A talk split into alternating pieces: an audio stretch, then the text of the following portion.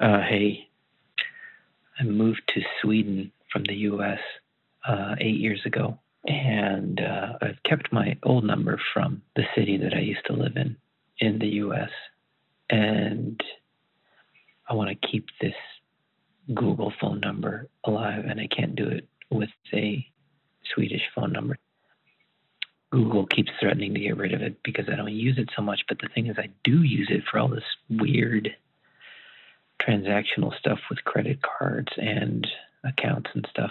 So once every two months, I think that's been happening in the past year. I've been calling the secrets hotline to give Google the impression that I'm really using this phone number to make phone phone calls rather than all the other crap I use it for.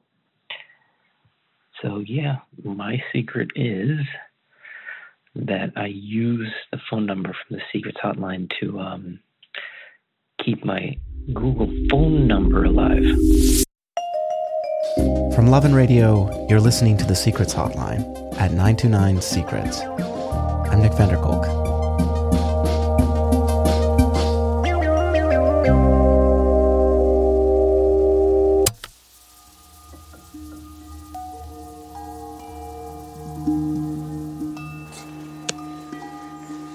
Hey Nick. I just wanted to put a message out to anyone who thinks they can express their shit fucking opinions in the workplace to a general audience. I want to say my secret is I'm the fucking trans person who you think is cis that's sitting there listening to what you have to say when you think you're among friends.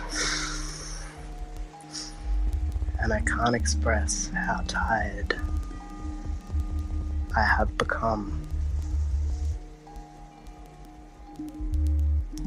of having to stay silent for my own safety.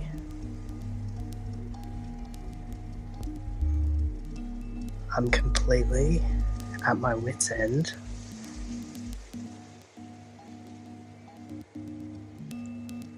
And I want cis men to be afraid to express these fucking opinions.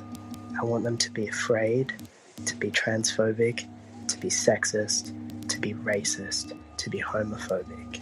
I want them to think twice because the discourse that I'm privy to is appalling, and I can't believe these people feel comfortable saying these things.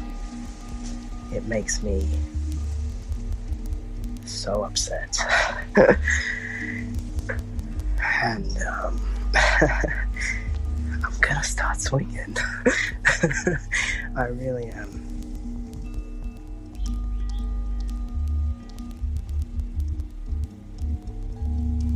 That's all.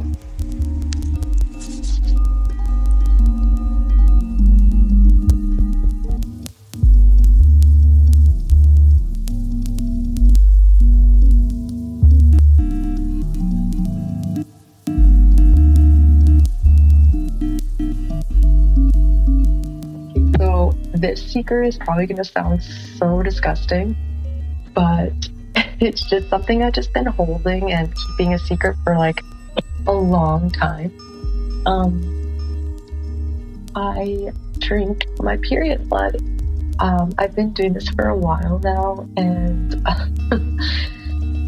yeah, I feel so much better just telling everyone anonymously because I feel like a lot of people would just think I'm just a weirdo.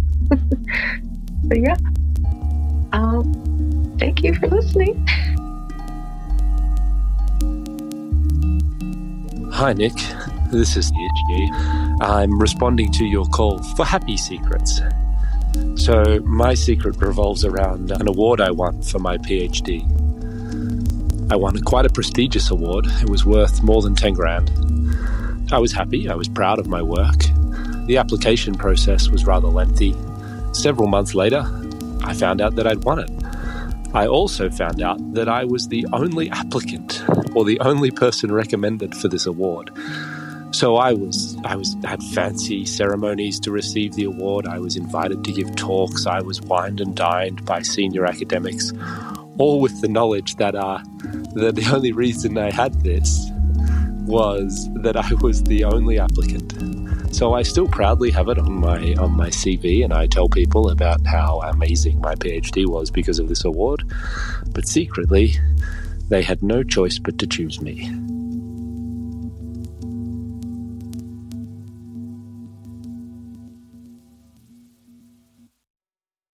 All right, so here's my secret.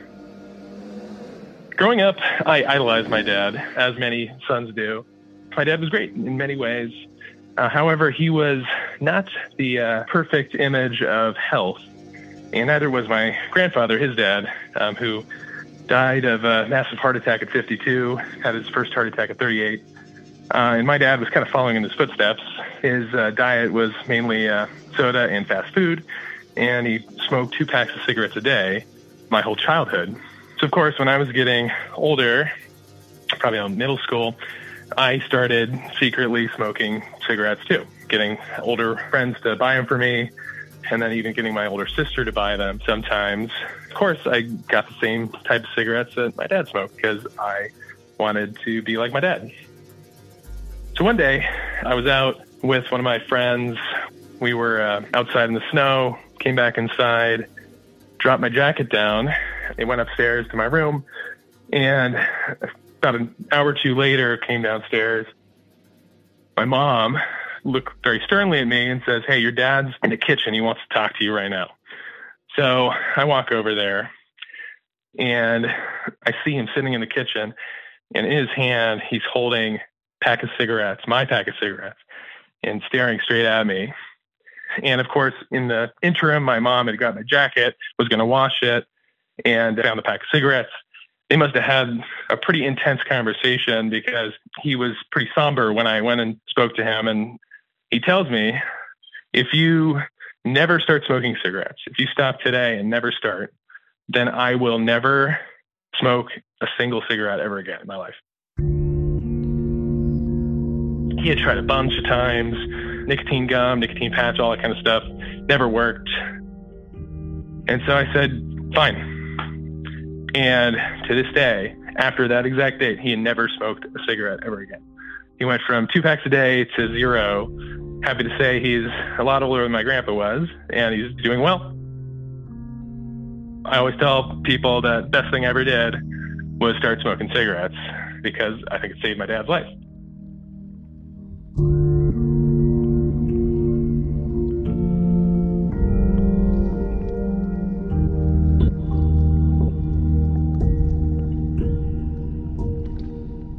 During the pandemic, I started hooking up with my roommate.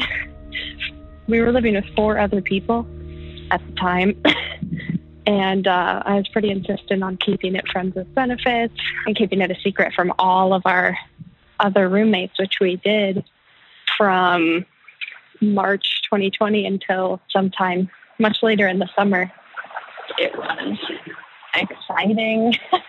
and it was something to talk with my friends across the country about when there was this, this chasm of gossip uh, during that time because nothing was going on.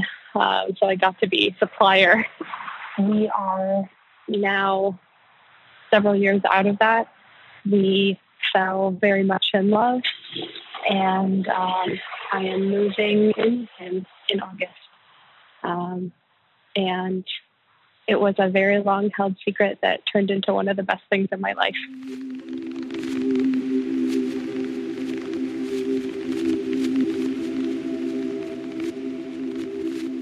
I just wanted to call in about a an episode that you guys ran on the 23rd about the woman and her mom and she found the suicide note and I just wanted to reach out to her and and reach out to anybody else listening and just say that it really resonated with me as somebody who has a mother with serious mental illness and substance use disorder and has also heard her idealize suicide. Um, it was really affirming to like hear that reflected in such an honest way.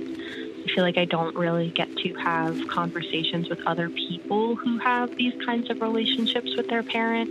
It's always me like explaining it to a therapist or a friend or a family member, and that's great. I'm very grateful to have the support, but I feel like I'm really missing the understanding from somebody else. Hi there. Um, my name. I'm a therapist. Sorry, I'm on a run. Um, but I just had to call for the girl in the I think it was called Friends and Sisters episode, whose husband is suicidal.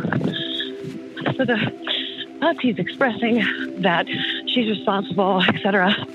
Those are all like thoughts he's having because he's depressed, right? No non-depressed person would think those things or say those things. And in this context with him saying the things repeatedly, he's kind of crossed over into the realm of emotional abuse, right?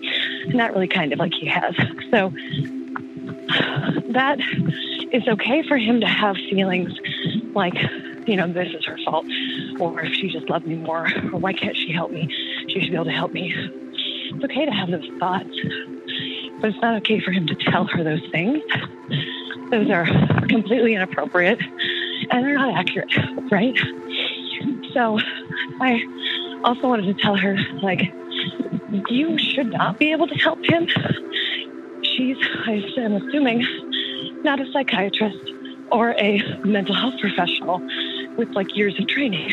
So, in in no way, shape, or form is she responsible for his well-being, his mental health.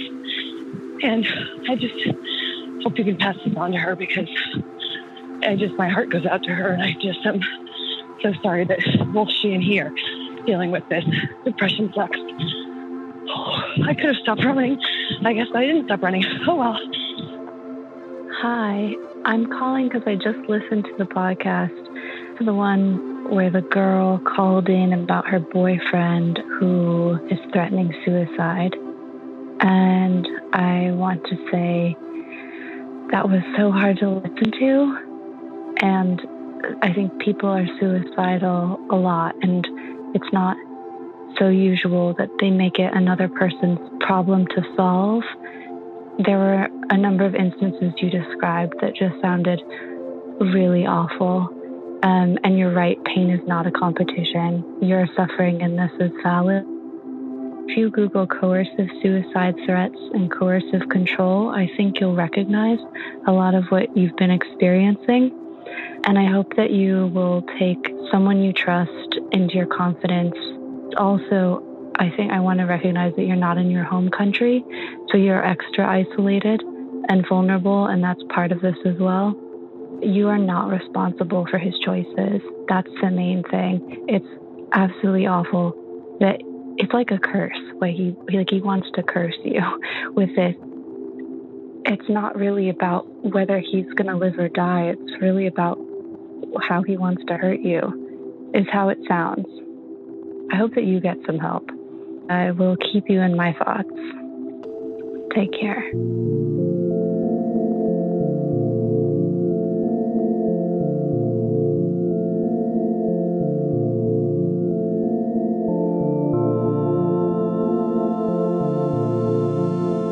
That's it for the Secrets Hotline, for now. This episode featured the music of Quixosis, Russ Young, and Porya Hatami. Check the show notes for links. Remember, you can always leave your own secret or any other feedback you might have about the show. The number, of course, is 929 Secrets, or you can leave a voice message at secretshotline.org. As always, if you change your mind for whatever reason, just call back within 24 hours and I won't publish the call. The Secrets Hotline is a labor of love and radio and made possible thanks to our supporters on Patreon. Thank you. If you want to help keep the show going, you can contribute at loveandradio.org slash member. Or if you don't have an extra cash lying around, you can help the show by writing a review in your favorite podcast app. Thank you. I'm Nicholas Sardine Punch Punch. Who gave you that nickname? That's some fucked up shit. Vanderkolk. Thank you for listening.